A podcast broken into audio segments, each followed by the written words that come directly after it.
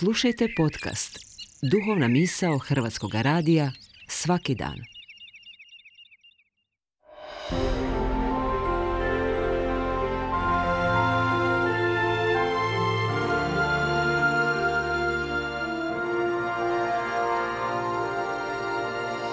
Duhovna misao. Urednica je Blaženka Jančić.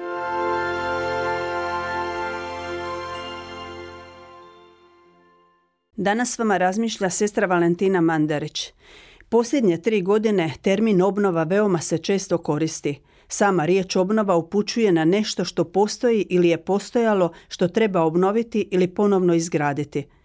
U našem javnom, osobito političkom prostoru, obnova je postala predmet rasprava, sukoba i političkih obračuna – Aktualnost obnove povezana je s potresom koji je prouzročio golema razaranja na području grada Zagreba i okolice, a osobito na području Sisačke županije.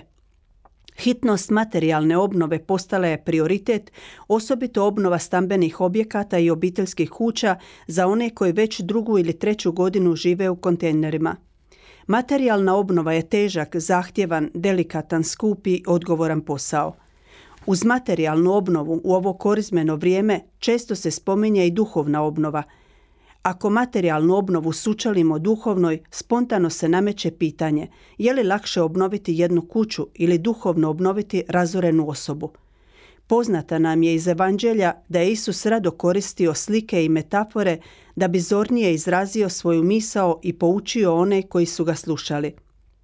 Najbolji primjer je slika kuće sagrađene na pijesku i kuće sagrađene na stijeni. Za Isusa je mudar čovjek onaj koji sagradi kuću na stijeni, pa kad zapljušti kiša, navale bujice, pune vjetrovi i sruče se na tu kuću, ona ipak ne pada jer si je utemeljena na stijeni. Lud čovjek pak je onaj koji gradi kuću na pijesku. Zapljušti kiša, navale bojice, puhnu vjetrovi i obore se na tu kuću i ona se sruši i bude to ruševina velika. Razvidno je da razliku između dviju kuća ima njihov temelj. Ako ovih dana odete na mrežne stranice naših nadbiskupija i biskupija, uvjerit ćete se da među vijestima prevladavaju upravo izvješća o duhovnim korizmenim obnovama. Sam izričaj duhovna obnova upućuje na obnavljanje duha i duše, koji mogu biti ozbiljno ugroženi, a ponekad i potpuno razoreni. Čovjek je Božje dijelo, njegovo slika. Cilj duhovne obnove je vraćanje čovjekovom duhu, onaj prvotni sjaj, otklanjanje prašine, saniranje oštećenja.